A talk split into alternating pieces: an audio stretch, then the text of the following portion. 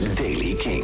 Het is een bewolkte dag en tot aan de middag kan er hier en daar een klein buitje vallen. Daarna komen er opklaringen vanuit het noorden. Temperatuur een graad of 9. Nieuws over Call It Off, Best Kept Secret en de bevrijdingsfestivals. Dit is de Daily King van donderdag 23 februari. Michiel Veenstra. Ze zouden stoppen en toen we niet... En toen, nou ja, Eh, Call It Off, Nederlandse poppunkband, zou stoppen. Afscheidsshow was gepland toen inmiddels corona uitbrak.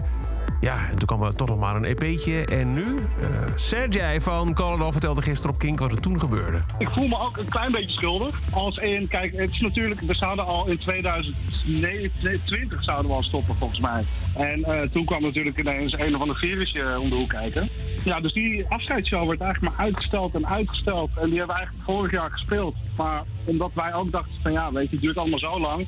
Laten we dan nog eventjes een eh, cadeautje maken voor de, voor, ja, voor, voor de achterban. We hebben die farewell-plaat gemaakt. En eigenlijk tijdens het schrijven en het opnemen van die plaat... En toen dachten we, ja, waar, de, waar, zijn we in godsnaam mee bezig, weet je? Het is het leukste wat er is. Er zijn twee nieuwe bandleden, twee zijn er ook wel mee gestopt. En op 9 maart komt er ook een nieuwe single uit. Call It Off heeft het offcallen dus offgecalled. Of zo.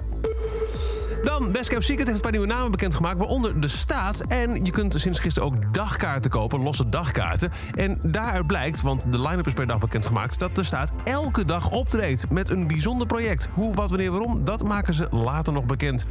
En goed nieuws voor het Bevrijdingsfestival in Groningen. Dat is dit jaar weer gratis, nadat het vorig jaar geld kostte. Want alles wordt duurder. Maar slecht nieuws voor Utrecht, want dat gaat dit jaar niet door. Vooral de verzekering die het eh, festival zou moeten afsluiten voor slecht weer... was niet te betalen. Is niet gezegd dat het voor goed voorbij gaat is met het eh, Bevrijdingsfestival in Utrecht... maar in 2023 hoef je op 5 mei dus niet te hopen op een bevrijdingsfestival in Utrecht... want dat gaat niet door.